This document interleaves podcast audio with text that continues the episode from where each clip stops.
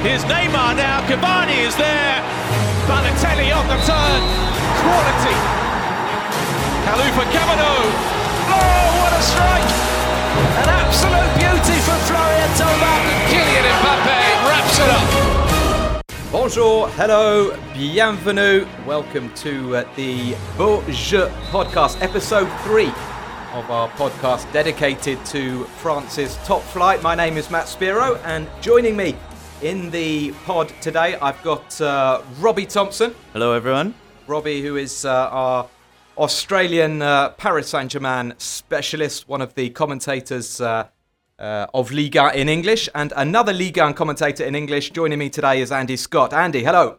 Hello, Matt. The big debut. Yes. Big debut for Thank Andy. you. Just to let you know, Andy is uh, probably the best thing to happen to Ligue out of Scotland since Mo Johnston uh, played for Nantes back in, in the 80s. Would you go with that, Derek Andy? McInnes, Derek McInnes? Toulouse. Toulouse. I thought you were going to go with, with John Collins, but uh, Derek no. McInnes is a is a good shout. Yes. Andy was at the Parc des Princes last night. That is surely the place to start because we had the Classique. We had the uh, the second Classique of the season. Paris Saint Germain uh, were victorious. It was a big night for PSG against Marseille because it was their first game at the Park since they lost to Manchester United in the Champions League. There was all sorts of talk about uh, a supporter strike, and we saw the, the ultras behind the goal who uh, basically stayed out of their seats for the first 15 minutes, didn't didn't cheer uh, the PSG players because they're so fed up with uh, with the way that PSG went out against United and the fact that this is uh, you know becoming a bit of a repetitive story. PSG bowing out of the Champions League uh, prematurely. Marseille arrived in good form, 16 points from a possible 18. Mario Balotelli, a lot of talk about whether he'd play or not. He didn't travel with uh, with the team because of uh, a reported stomach problem, but he arrived on the Sunday. And Andy, what we saw was it. It was a slightly unusual game, wasn't it? Partly because the atmosphere at the beginning was was all a bit well, much quieter than it than it usually is for this affair. Yeah, and, and obviously it was from that point of view, it was good that things picked up after 15 minutes, pretty spectacularly as well. Um, I, I would say that it's probably the the most striking atmosphere and, and most striking fixture between PSG and Marseille that I've seen at the Parc des Princes since the last time Marseille beat them, which was in 2010 when things were quite nasty among the PSG support. And and, and if you remember that game, I think Marseille won 3 0 on the way to winning the Ben title. Arfa, yeah, and and it was it was after that game that that PSG effectively, um, for want of a better word, declared war on their ultras and, and tried to sort of clean up the Parc des Princes and change the atmosphere. But obviously, they've since brought the ultras back, who've who've who've added to the atmosphere in the stadium again. And nevertheless, it, it has generated a bit of tension in the last ten days because of their exit from the Champions League. But with with with that tied into the fact that the game itself was quite a, a fiery spectacle at times. Not necessarily a brilliant game, but there were lots of flashpoints, lots of moments of real quality. And, ju- and just Andy, for the listeners who are waiting with, with, with bated breath, it finished three one to, Yeah. to to Paris Yeah, Saint Germain. say. We haven't Let's we haven't not forget mentioned the, the, the, whole reason why we're here, which is uh, to win football matches, boys. Yeah. Pa- Paris Saint Germain, who uh, were 17 points clear at the at the top of the standings, they're now they're now 20 points Mm. clear. It was a big game for Marseille as well because they're trying to to make up for all the lost points uh, earlier in the season. That they were in good form and they're trying to finish in the top three. But uh, Robbie, PSG too good again for Marseille. Too good on the night, but for me, the, the most important thing to take from the match was just the, the drama of it all. Like we are saying, Balotelli, will he play? Will he not play? Is it just all a bit of shenanigans? Kylian Mbappe apparently getting injured during the warm up and leaving, not do, finishing the warm up with his teammates. Is that a little bit of sh- payback to, to Marseille, thinking Marseille are trying to get one over as well? Maybe Kylian's just injured himself. He's not going to play. And then he walks out in the in the starting eleven. The fans are on strike. It's Paris Saint Germain doubting the whole all of France eyes on them, thinking they're not going to win this. They're not going to win. This is this is the It's moment. It's good though, isn't it? It's brilliant. That's what we want. Mm. Marseille, five wins and a draw in their last six. This Marseille, who the the biggest city in the south, playing the rich boys from the north. I mean, it was everything. The biggest football club in France, no, Robbie, Marseille. well, it's, it, historically, I think Saint Etienne might have a word to say about that. Nantes, Reims, perhaps even as well. No, look, it it had all the ingredients for a great story. It had a sending off. It had a fantastic individual performance. It had it had a fight. It had you know everything you want from Le Classique. It was like the good old days. Even a bit of fan, you know, fan problems in the in the stands, not, not against each other or against opposition fans, but you know, it was Well, there was- dramatic. it was there was dramatic tension. There was tension in there was the air, tension you know? everywhere. Exactly, and I remember the the match when Fabrice Fiorèse and Frédéric Déhu came back to the Parc des Princes, and that tension in the air and this this Because feeling they were that this PSG players who, volatile who, who signed for Marseille. signed for Marseille and, and really hurt Paris as well because they were like fan favourites at the time and, and had been. Fiorèse had scored last minute winners against Marseille. Frederic Déhu was the captain of the side. And they both went and signed for, for Marseille at the same time. And, and the fans were, it, they were in shock. And the tension that night was just unbelievable in the park. And uh, last night, well, it wasn't the same, but it was a great dramatic evening. And, that's, and don't forget, this is the biggest match on the Ligue 1 calendar. You can have regional things. This is the one that the whole country watches. This is And the I one that tops the TV ratings every. I think at- it's important, Robbie, to, to hammer that home because people outside of France, I find, don't quite realise how big Paris Saint Germain and Marseille are. People, Exactly. people think that PSG are a bit of a nouveau riche club. They've certainly entered a new era in the last eight years. But even, you know, in the 90s, in the noughties, in the, in the noughties when Lyon were winning the league every year, Jean-Michel Aulas got fed up because everybody talked about PSG, who were sort of 12th or 13th in the league, and the papers were full of PSG.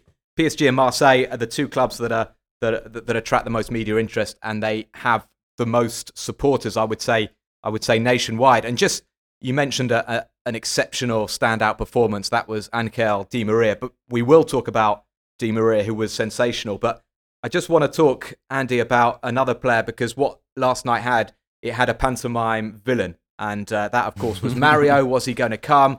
Was he not going to come? He started. He looked absolutely fine. I don't know uh, how serious his, his stomach problems were, and uh, he he just seemed to be loving the fact that the Parc des Princes was in, was was singing uh, as one, insulting him, and uh, you know it it was all good-hearted stuff. And I think Mario likes that. He got substituted when, he- when he's the, the, game. player the fans love to hate, but you get the feeling he loves to be hated as well. Yeah, it's, yeah. it's his bread and butter. And when he got taken off, he, he walked off very slowly, banging his Marseille badge and uh, pointing at the badge at, with the with with the supporters. We we heard after Which is a little bit ridiculous as well because they were losing uh, and they lost the match. And he's saying, "Well, this is Marseille Yeah, here." Robbie- Oh, mm, It's nice. It, it's nice to see. And uh, after the game, reports emerged that under his shirt, he was wearing a, a Marcus Rashford shirt or some kind of tribute to Marcus Rashford, the United player who scored the uh, the decisive penalty. The idea being that if he scored at the Parc des Princes, he would have taken that that shirt off. We were hoping he was going to go with Dave Crosson's suggestion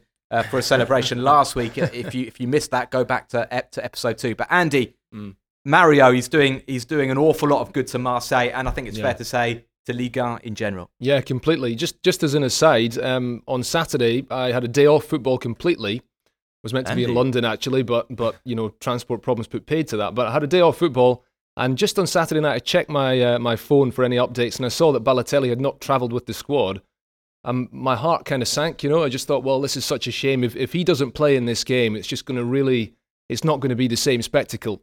And then I think we we we started to realise over the course of the day on Sunday that he probably was going to play, and and it was a relief when mm. when we saw him in in the on on the team sheet for Marseille. He didn't have a great game by any means, but but he could have. All It all could have changed with that shot inside in the first five minutes, Yeah, where he had a good effort on goal. I, I, w- I would say completely, yeah, and I would say that you know from all the the times that I've seen games at the Parc des Princes this season, whether just being in the stadium or whether commentating on them, whatever, I think that along with this season, along with Romelu Lukaku, he is the most impressive centre forward I've seen play against PSG at the Parc des Princes this season. Now, PSG are you know usually unplayable at home. Teams tend not to be able to compete with them. Balotelli clearly, clearly, even not playing at his best, is a player who is good enough I to cause real problems I to agree the likes of because he, you, you can see that when you're in the stadium. He's got that presence. exactly. But And, is uh, it and- just mental? Is it well, just thi- his this, mental is, this is what I was going to say because we talked about PSG's mental fragility. Um, and I tell you what, Thiago Silva, Marquinhos, Kimpembe, like you say, Andy, 99% of the time they are just monsters and nobody can live with them in Ligue 1. But last night there were some jittery moments. Mm. When Balotelli was, was loitering, I saw Marquinhos put a foot wrong more than once. And, and, and you, just, you just wonder is, you know, we- we're going back to the, uh, the shortcomings in the Champions League because in the Champions League you play against guys of this stature.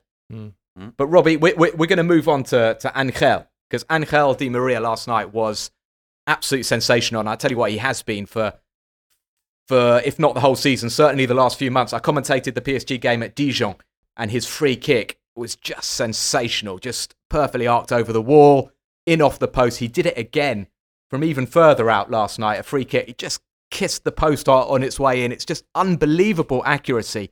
And what he is doing with the football at the moment, Robbie, is just it's just sensational. I am an unashamed disciple from the, the Church of Di Maria. I love him. I think he's just a player that can make the difference. Even when people criticize him at the start of every season, saying, "Look, he's, he's, he's, his attitude isn't right. He doesn't try. Just get him to leave Paris. We need, we need players that will fight." That the player can do things that that you rarely see on a football pitch. His control from Colin Dagba's pass, no look, outside of the left boot or with his heel, cushion control, while facing, looking over his right shoulder. If you if you get the chance to see Kylian Mbappe's goal, the opening goal last night, look at the control from Di Maria because it's it's a thing of pure beauty, and players can't do that. Normal players, normal human beings cannot do what Di Maria can do with a football, and he shows it again and again.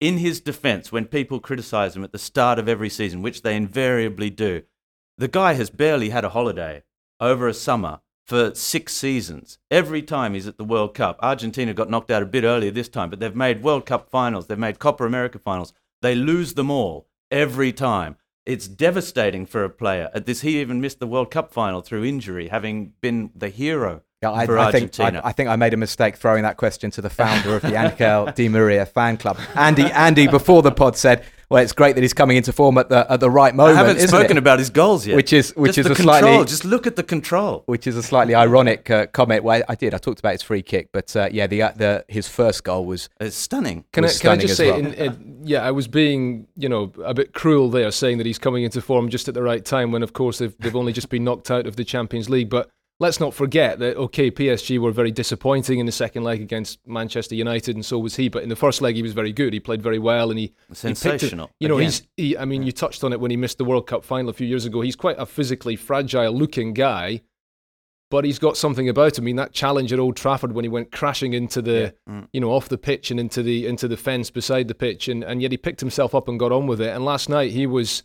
You know, I mean, people will say, "Oh, yeah, but you know, PSG going to run away with the title again. Marseille are not that good." But you know, Di Maria, that was genuinely world class. The way that he led the counter attack for the first goal, and the way that he scored the second goal and the third goal was just and just incredible. to, just to finish on Uh, yeah, yeah, but- just Yep. to finish on PSG, Robbie, because we can't talk about Angel for, for, for 45 minutes, but I'm going to throw this one to you. It was 3 1 to PSG. Steve Mandanda had been sent off. We were in added time, and it's a penalty to Paris Saint Germain. And Mr. Mbappe, instead of saying, Angel, have a hat trick, here you go, you can take this penalty, Kylian stepped up and he got it saved. Was there a bit of tension maybe in the dressing room after that? Absolutely not. These things, Angel Di Maria is also a, a perfect professional. There's no doubt whatsoever. He's a he's a kid on the training ground, but he's a professional in matches. Look, Kylian Mbappe, he's the goal scorer. It will be decided before the match who takes the penalties, like it was when uh, when there was all this penalty gate between Neymar and and Edinson Cavani.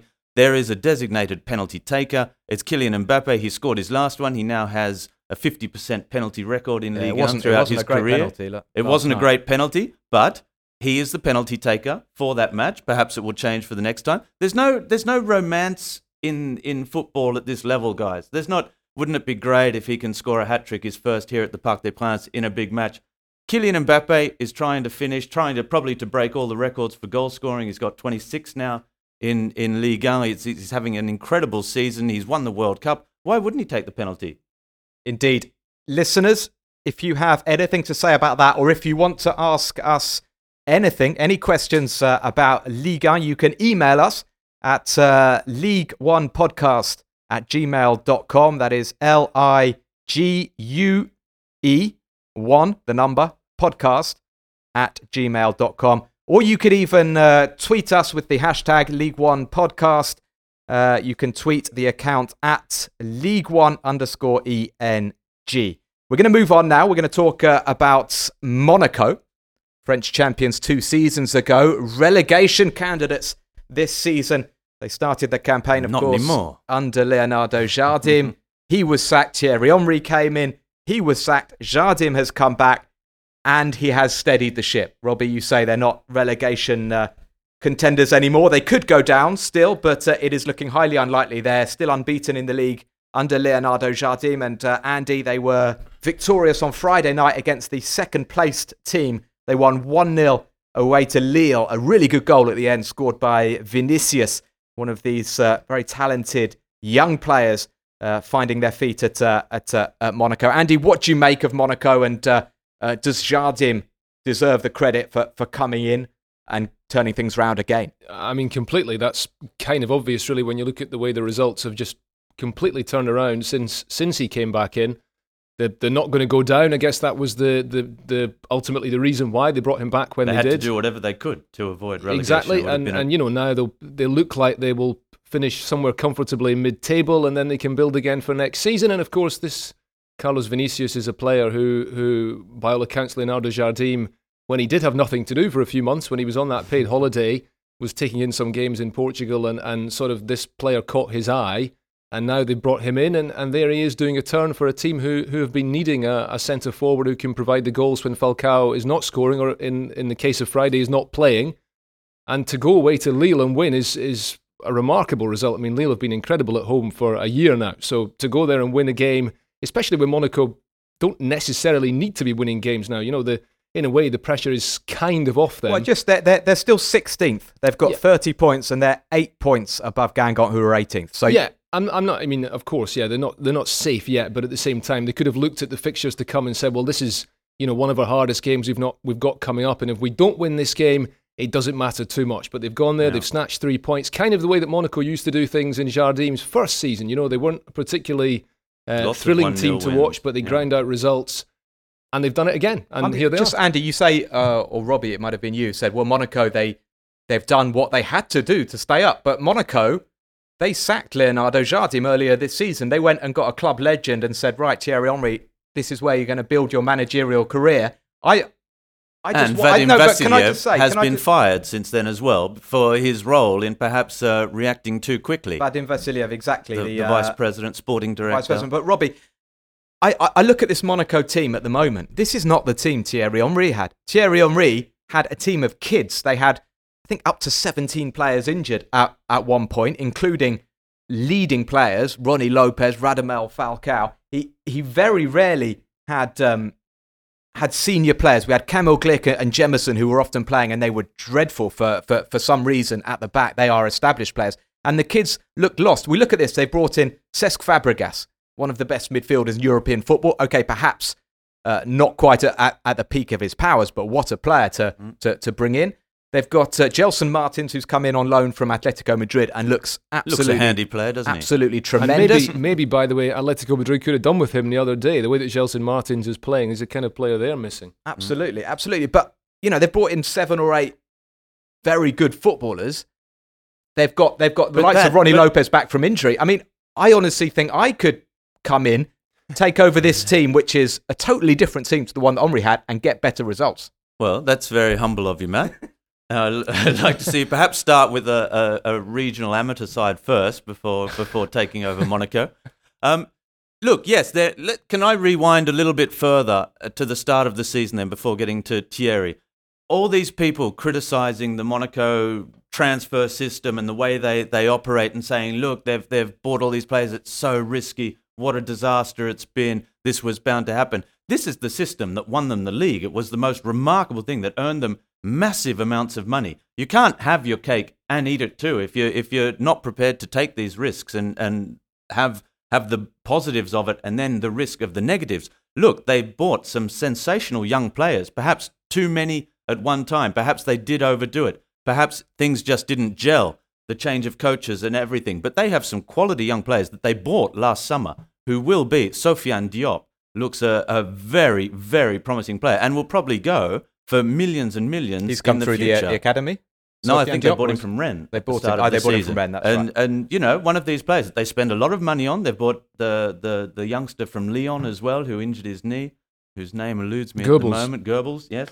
Do you I think, Andy? Sorry, I, have just cut you off in your prime, but I haven't Andy, got to Thierry Henry yet, Matt. do, you, do you think, Andy, looking back, um, at what Monaco did two years ago. Sensational. Champions League Yeah. semi-finalists, uh, league champions. Fantastic. Do they look back and think we made mistakes selling six or But that's I think the- it was six first team? But they won the league the year after, having sold half their team as well. The like the James Rodriguez, all these players Well, that, it, that it took them it took them two years, really, didn't it, to Yeah. to, to, to go from the, the 2015 team the promoted team under well, the Ranieri promoted even. team, and then 2015, a team that got to the Champions League quarterfinals. That was a really exciting Mm. team. And then they got to the, you know, they got to the stage where they had that really thrilling team that went all the way and won the league. And and I suppose, yeah, naturally, we kind of are where we are now. They knew that they would take a step back again. They thought that this season would be obviously far better than it's turned out to be. They have made mistakes. Bringing Jardim back clearly has just taken him back right in the right direction again. I mean, ultimately, we always know with hindsight whether something is has been a, a good decision or not. Thierry Henry, they needed they needed to act, and clearly from Henry's point of view, you know, ultimately you can say it was the wrong thing for him to do to go to Monaco when he did, and from Jardim's point of view to bring him back when they did has proven to be the the right decision because they'll stay up. And I suppose we'll only see beyond this summer and into next season whether it really is the right decision in the long term if he can build another team that can compete towards the top of the table. Well, that's what he does. That's what he does, and that's certainly what he will do again next season. They will sell their best elements. They will lose the players that are on loan. They will not re-sign the older players who are, are reaching the end of. They've had problems with Subasic this year as well, uh, on and off the pitch But as then, well. but then, as you say, it's not just Jardim; it's the it's the changes above that. Vadim Vasiliev moving Exactly, on, and, yeah. and new people coming in at that level of the club. So it's whether they can all work together and, and create a, a, a team, a first team that can that can go and compete. When you look at the teams competing at the top this season, you say that you know we're looking a bit too far ahead here. But Lille, you you have no idea what's going to happen there next season. Marseille and Lyon is always 38 unpredictable. points last season. Yeah, and- escaped and- relegation on the final day. Disastrous campaign. Exactly. Look at them now. So, so it shows what can be done, and it also suggests that there will be room for Monaco next season to kick on and, and, and, and do something again. And I think just quickly, Matt, one point on Thierry Henry because I know he's a man who uh, dear to your heart. I don't think people should be judging him, like you say, on what we saw from Thierry Henry here. That people want to judge. Everyone's desperate to judge. There's so much money involved. Their p- passions run so high in football. That's why everyone loves it. That's why one of the reasons why we love it, apart from the game as well. But people want to judge Thierry Henry and say, "Look, it's a disaster. We cut down the tall poppy." As you say, he arrived in a club. He was almost probably trying to do the club a service as well, do them a favour. Coming back, they were a club in desperate need. He was the prodigal son returning. All those injured players didn't have the squad come in. It, it's almost never going to work.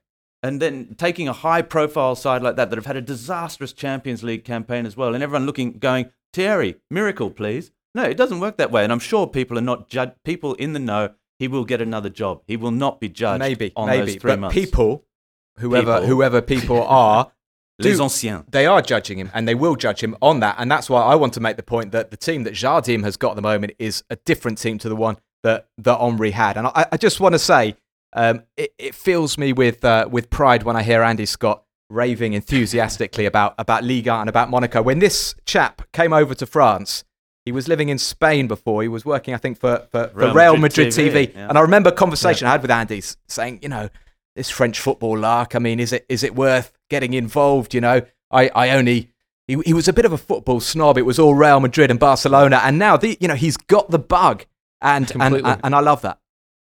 Completely, yeah. You know, the first League game I commentated, Bordeaux against Grenoble in 2009. Things Ah. have changed a lot since then, to be fair.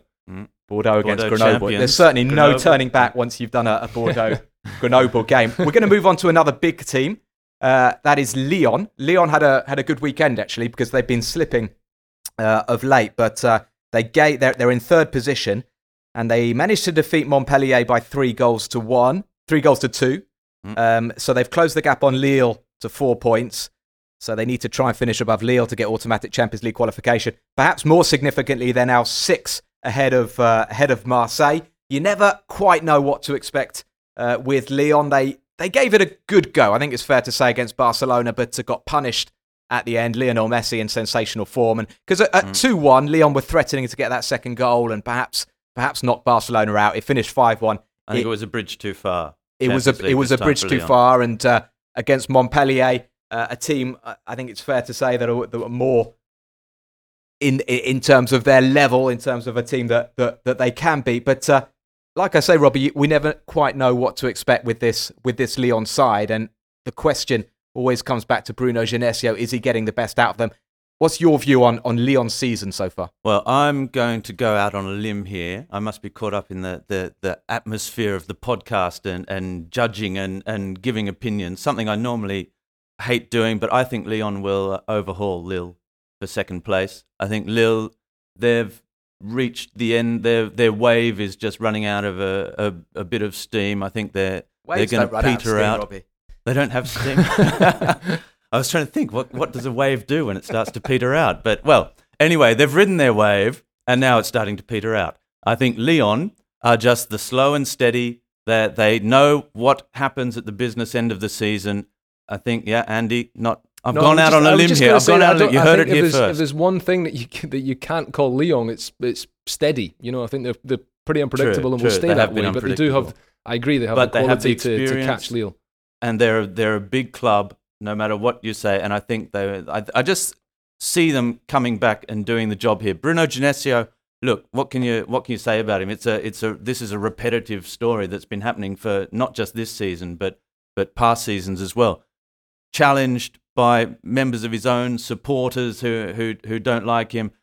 If there is something a question mark over him, it is this question of consistency because that's what you want from from a team and the fact that they cannot always do it against the smaller clubs that they they don't seem to be fully focused that they can beat Manchester City in Manchester and come unstuck in games at home against more modest opposition that for me is a problem that the coach needs to address Well, Robbie, Bruno Genesio is uh, is out of contract this summer. Jean-Michel Aulas, the club president, has uh, basically uh, kept him guessing, kept the supporters guessing. He hasn't uh, stated yet as to whether Bruno Genesio will be kept on. We had the pleasure of speaking to Rafael da Silva, the uh, Brazilian right back who was uh, signed from Manchester United, and uh, Rafael is certainly very much of the opinion that Bruno Genesio is the right man. we cannot blame the coach for everything you know uh, this is important as well i think uh, uh, in, at this moment he's the easiest guy to blame you know uh, i know it's uh, his fault or, like you said we, we we play some fantastic match against fantastic teams against uh, we play against the one of one no, for me is the best coach in the world it's guardiola. And uh, we just I, I must say we ta- tactically we just killed them uh, away and uh, at home. So it's uh, of course it's the players but it's the coach as well. So you have to have to see that. He's a very good coach uh, uh, tactically. And you know it's just he's just young as well you can you can say that he's improving every time uh, Well, it's interesting to hear a player speaking with uh, such conviction ab- about his coach. Bruno Genesio is a, a Lyon man through and through. He's come through the uh, the ranks, if you like, as a coach. He was in charge of the, the youth team, in charge of the reserves, and uh, he he is getting some sensationally good results. Lyon took four points off Manchester City in the Champions League, and uh, no Premier League side, by the way, this season has taken four points off Manchester City. They drew with Barcelona. Ultimately, they got um, turned over in the Nou Camp. That that can happen. But uh, Andy, do you think Jean-Michel Aulas is playing with fire a little bit because we know that Bruno Genesio is working now with agents. A story has emerged very recently that Newcastle um, have Genesio in their uh, in their sights. Should Rafael Benitez leave Newcastle, is Aulas taking a risk here? Um, no, I don't think that he is. I think that Jean Michel Aulas is perfectly within his rights to wait and see. I think that Bruno Genesio um, has, on the whole, done a, a, a very good job with Lyon. I think uh, he could do better, and I think that's why Jean Michel Aulas is thinking, well, let's just wait here. Having said that, you know, I'm not sure who else would be out there that they could bring in and would necessarily do better. There's certainly no guarantees in that regard. You know, Genesio ha- has done a pretty good job, but let's not forget that Lyon, you know, you talk about Marseille and PSG being big clubs, which they are. Uh, Lyon are a big club too, you know, and they've they've moved into this new stadium. All infrastructure seems to be in place. They've got great young players, and they know that they can't keep these young players indefinitely, and therefore there is obviously pressure to deliver something before they end up, you know, seeing this team break up. So you know, the cup is there potentially to be won this season, and I would say that you know this season could still finish with them missing out on a Champions League place losing in the cup semi-finals, and suddenly we'd say, well, it's not been a great season. I just said they were going to finish second, Andy. Well, they could. All, I mean, the What is thing is, of interesting, course, Andy? yeah. What is interesting? Jean-Michel Aulas talking this week said, "Listen, we're still in with a shout of winning the cup, Yeah. and we can finish in, in in the top two or three. And he said, "For me, winning the cup is the priority." And that you know, no, that, I found that interesting mm-hmm. because usually, a, a, you know, a president will say it's all about you know it's all about being in the Champions League, continuity, hmm. finances. And the supporters will say, actually, we want trophies. So, Yeah, you know, Jean-Michel absolutely. Aulas is, is often very connected with the supporters. And it's interesting to hear him say yeah, that. of course. And yeah, I mean, it's been seven years since they won any silverware, which is a long time. I mean, when you think what they did in the last decade, obviously seven years really is a long time when they won seven league titles in a row in the last decade. So they need to win a trophy, but they also need to be in the Champions League. And, you know, the way the Champions League is now, if you finish third, it shouldn't matter too much. And certainly, if Lyon end up finishing third, I would fancy them to reach the group stage of the Champions League, whereas if Lille finished third, I wouldn't be so sure. So I think for Lyon's point of view, it depends which Lille we see next year. Exactly. But story. yeah, I mean, I think from Lyon's point of view, they don't. I don't think they have to finish second, but I think they have to finish in the top three. They don't have to win the cup because PSG are in the draw as well. But I think they need to get to the final. And just to finish on on, on Genesio, something that is quite amusing because we get issues with, with translations and and what have you. And over the last year or so, poor old Bruno Genesio, who gets criticised and mocked even by by some uh, by some uh, medias and notably one radio station who started calling him Pep Genesio as a sort of ironic comment about his uh, tactical uh, capabilities or lack or lack of, and it was very funny when uh, Lyon played Barcelona in the pre-match press conference. A Catalan journalist said, uh, "Oh, we understand that your nickname in France is Pep. You must be." Uh, you know, very humbled and very, very happy about that. And Genesio gave gave quite an amusing answer. But I wonder if if uh, Pini Zahavi, his his agent, is playing on that and selling selling this uh, as part of his story. You can sign the man that we call Pep Genesio. It would be interesting to see him in England. I've no idea if he speaks English, but uh, that Well, didn't I think, stop I think one Claude thing Puel. about one thing about Genesio that is that Or it Unai would be, Emery. you know, it's it, it would be um, a big move for him to go to go manage in England. I mean, Newcastle United. Um, you know, David Crossan from this parish would uh, would obviously know better than us, but they are not necessarily the most stable club, are they? And um, it would be and a big, probably not playing Champions League football next well, of season. course, well. yeah, but you know, I'm not sure about you know when you think about Rémi Garde a few years ago, uh, a Lyon man who came through and coached the first team and did pretty well there, and ended up at Aston Villa, and things did not work out for him at all. And be wary if I were Bruno Genesio of taking a step like that.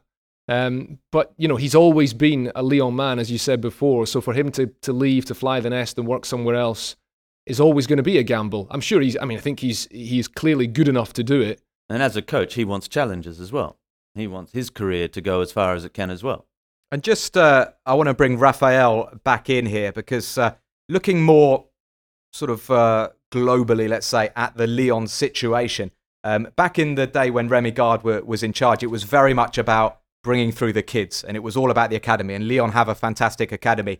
They then shifted the policy a little bit where Jean Michel Aulas decided that as well as bringing through kids, they could bring in players that had top level experience and they could go to top clubs, bring in a Rafael da Silva or a Memphis Depay from uh, from Manchester United, bring in Bertrand Traore from Chelsea, uh, bring in Mariano Diaz from Real Madrid, players who are at big clubs but not necessarily thriving and need and need a, another challenge. Now Rafael feels uh, that that Lyon now to take the next step needs stability. They need to stop the chopping and changing. They need the players to stay on board and they need to build uh, a, a proper unit that can uh, evolve together. I, I play at Manchester United uh, when you have Scholes, Gary Neville, Giggs, uh, Fletcher, John O'Shea, uh, Wes Brown, the guys who play like forever together. You know that's help a lot, and uh, I think maybe that's that's the thing we we missing in Lyon because here is a different club. They they like to you know the former players to to go away and this stuff. Maybe maybe that's the case. So going on what Rafael has, has just said, and obviously his United experience is going to be uh, very much, uh, uh, you know, a strong memory for him. Um, that means what Lyon have to do, they have to keep Houssem Aouar, they have to keep Ndombele, if possible, they have to keep Fekir, and they could have their own, uh, you know, class class of '92. I mean, it, it's uh, it's a difficult challenge, but that is how United built their success, isn't it? Yeah, I mean, I mean, obviously they're going to have to sell somebody because that's the way football works now at the top level. But the challenge will be keeping one or two of these players. They can't Cynic afford to might sell them sa- all. Might think that Rafael is just trying to uh, suggest that he should sign on again for for a couple more seasons, perhaps. Yeah, but no? that's very cynical. And I'll tell you what, Robbie, Rafael recently uh, said in a press conference that he's he's desperate to stay in Lyon because he's he's enjoying it and his family are loving life at Lyon. Yeah. And I saw the reactions to that from Lyon fans, and uh, he is such a popular figure. I know he's not a starter at the moment. Leo Dubois has uh, uh, has taken his place, but he is a proper team man. And at, at, United, he remains a very very much uh, you know a, a much loved figure. Andy, Lyon are not going to be the next Manchester United, but could they be the next Borussia Dortmund? Because Dortmund managed to do that. They managed to sell the, the odd big name and they managed to keep progressing. Yeah, absolutely. I mean, they, they have, you know, as I said before, they have all the infrastructure in place. They have the one of the most productive uh, youth academies anywhere in Europe. Uh, after after the big two clubs in Spain, I think it is the most productive in terms of bringing through players who play for clubs in, in the big leagues in Europe. So the challenge for them is to to keep on doing that, and then, as we said before, to keep some of the, the younger players for as long as possible, like Houssem Aouar, keep them until they're 23, 24, 25, rather than lose them when they're 20, 21. If they can do that, if they can keep, you know, you said that Jean Michel Aulas wants to win the cup ahead of finishing in the top three, but I just don't think it works like that anymore. They have to be in the Champions League again next season, have to try and get to the last 16 again, two, three, four years in a row, which for them, unlike for PSG, would be fine. And then in four or five years' time, start thinking about going further than that if they want to keep growing as a club. If they win the cup and finish third, do they still choose Champions League football over going into the Europa League as cup winners? they can, can't they? If they certainly if they finish second, Europa League. well, if, no, they would choose Champions League. If they finish oh, second would and win the so. cup, they're obviously going into the Champions League. Third place, do they? Is there a choice involved? Robbie, Yes. you are Jean Michel Aulas. You have to sell one big name this summer Ndombele, Fekir, Memphis Depay, or Aouar. Which one do you sell? I sell Fekir. Just because question marks over that knee, and probably I would I would sell him. I'm not. Sh- Hard man. He's hard also man. a World Cup winner who You wouldn't give, sell- you wouldn't sell will get Memphis you an Depay. awful You're not, you're of not money. doing much to build up his price there, are you? But I think you're right because Fekir is is the is the oldest of these players, isn't Yeah, he? So when he gets, well. it's hard to believe that he's nearly 25, isn't he? But when he gets to that age, you think, well, okay, as I said before, you try and keep these players until they're 24, Aouar 25. and Ndombele's Aouar and they have at Ndombele, least younger. one or two Yeah, more but what about what yeah. about Memphis? You're seriously saying you'd keep Memphis and you'd sell Nabil Fekir? well, I I, would keep Memphis above Nabil Fekir. Yes. I think you could sell them both. No, you need No, I some th- I think- creativity. what I mean is I think but you I could think sell for them a long both and time, think they'd be until we fine. found a new position for Memphis Depay in the latter half of last season as a central striker, when uh, Mariano Diaz was found himself on the bench, the two were playing the same position, and you couldn't play both of them at the same time. Look, they're similar players. Depay, perhaps uh, physically for me, is a more powerful specimen. He's a fantastic athlete. He can he can beat players from a standing start. He can run past players. He, technically, he's superb. He's like Fekir, but he's younger and stronger. So you keep Depay, and he is a player that if you can convince him with a new contract, with uh, however, get inside his head, convince him that this is the place for him to be, because that's all you have to do. Convince him that this is the place he needs to be. He's dreaming of of Real Madrid. Uh, of whatever you convince him this is the place to be, and he will win you things. Depay is a player that can win matches. I've seen I've seen Robbie out on the football pitch. He's he's he's this sort of mercurial left footer, and I and I just think you you- you've got something Not the same power. about yeah, but it's about the Di Marias and, and and the Depays. I can see that you, you see a like a like mind. Um, well, there you go, there you go. Robbie um, Robbie is he's not your typical Australian because they're more kind of gritty footballers, but Andy is definitely the typical Scot.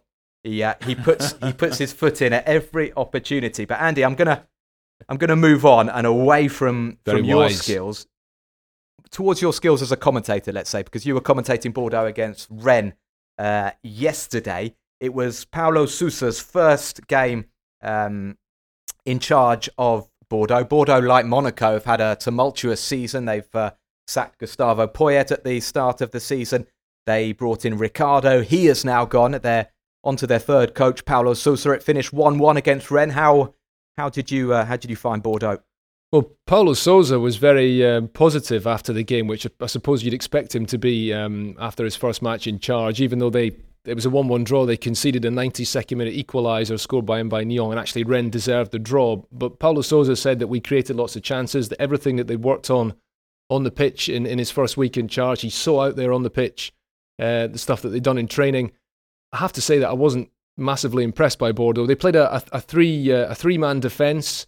They were fairly comfortable. Rennes didn't create too much, but you have to remember that Rennes were obviously tired after the Europa League defeat against Arsenal, which was on Thursday evening, so they didn't have a lot of time to prepare for this game. Um, I just saw a Bordeaux team who who didn't look especially ambitious. They tried to play their way out from the back.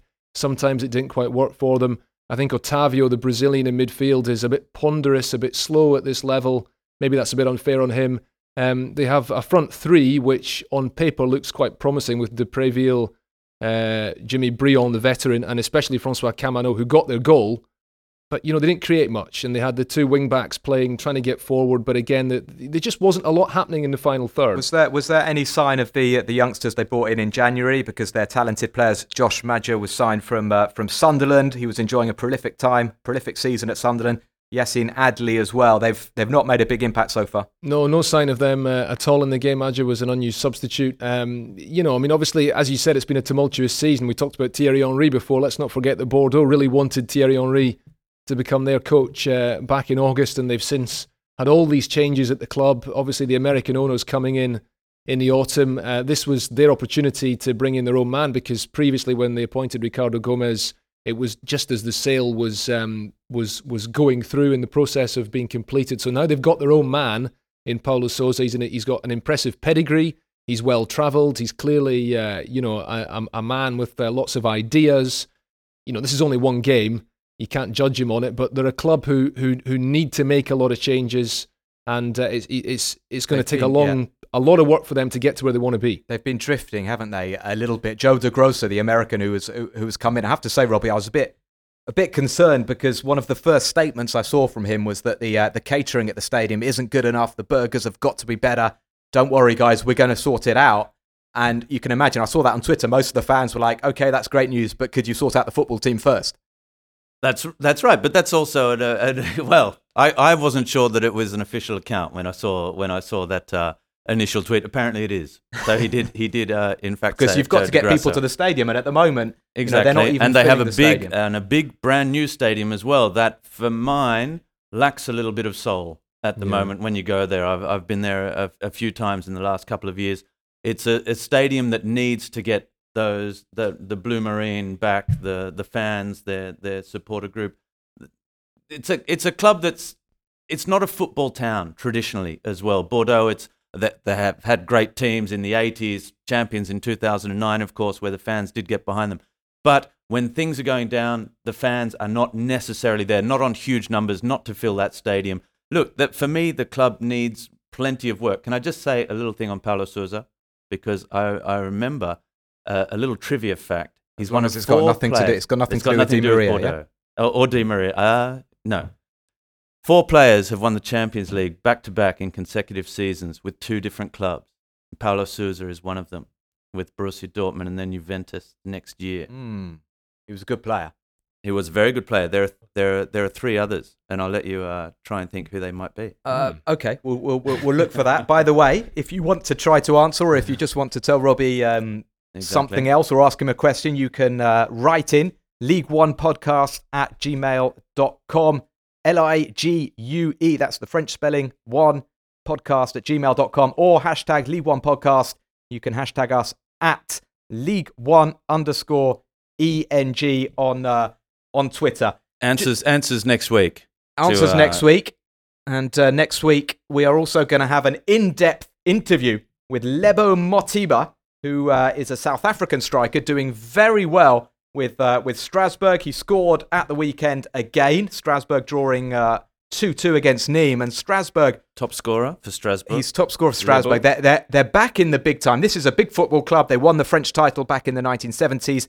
And uh, it's quite exciting what is going on going on at the uh, at the Meinau, one of the most atmospheric um, stadiums in uh, in Ligue 1. Our man Robbie Thompson had the pleasure of travelling to Strasbourg and uh, trying some sausages and sauerkraut and uh, uh, and also he managed to squeeze in an interview with uh, with Lebo Mothiba and Robbie. You, uh, you you you enjoyed your chat. I did. Fantastic young man. Just he came in. He was asking, "Are we doing this in French?" When he found out uh, I was I was speaking in English, he was he was very happy. Look, honestly, everyone was saying, "Lebo, you're gonna see. He's just the French say he's un crème, c'est un crème. Il est il est vraiment trop gentil. He's a cream, yeah. He's a cream. He's it just means that he's a lovely, lovely guy. And it's true. He he just smiled the whole way through the interview. Was just talking about how great life is, how how much he's to be thankful for. You get the feeling that pressure is is not a problem. It's something he doesn't feel. He's their second uh, most expensive ever signing after Chilavert, the the Paraguayan goalkeeper. Um, no pressure though.